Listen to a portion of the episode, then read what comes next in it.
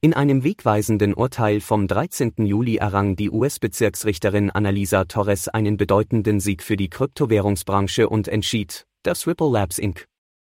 nicht gegen Bundeswertpapiergesetze verstoßen hat, indem es seinen XRP-Token an öffentlichen Börsen verkauft hat.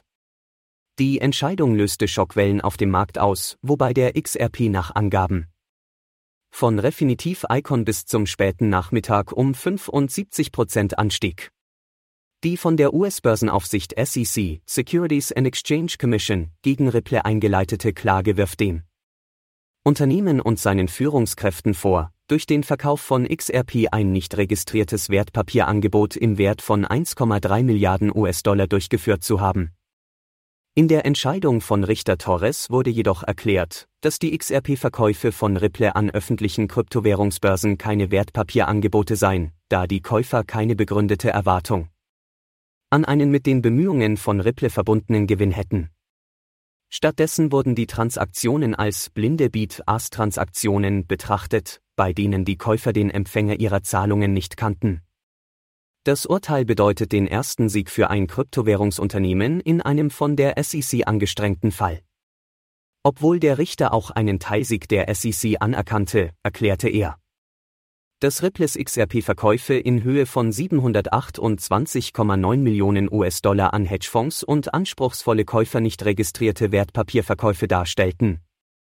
Dieses Urteil unterstreicht die anhaltende Komplexität bei der Bestimmung, welche digitalen Vermögenswerte nach US-amerikanischem Recht als Wertpapiere gelten und in die Zuständigkeit der SEC fallen.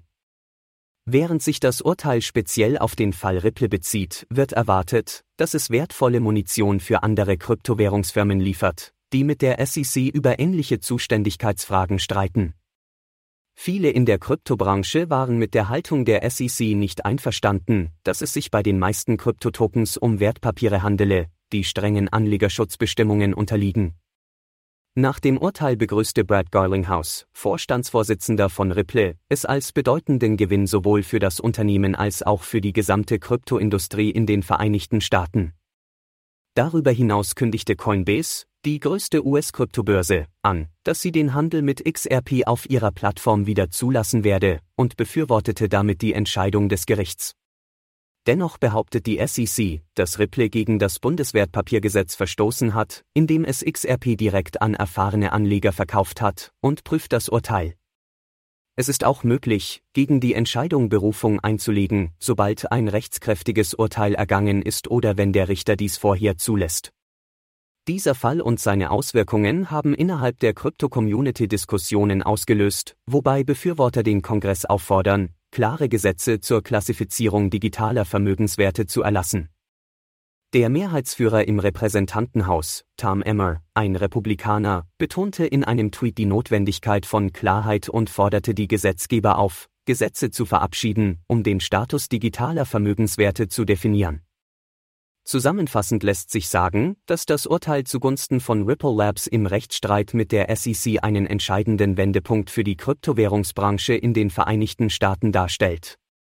Es öffnet die Tür für weitere Diskussionen und mögliche Rechtsvorschriften zur Festlegung klarerer Regeln für Kryptotokens, die den Marktteilnehmern mehr Sicherheit und Sicherheit bieten.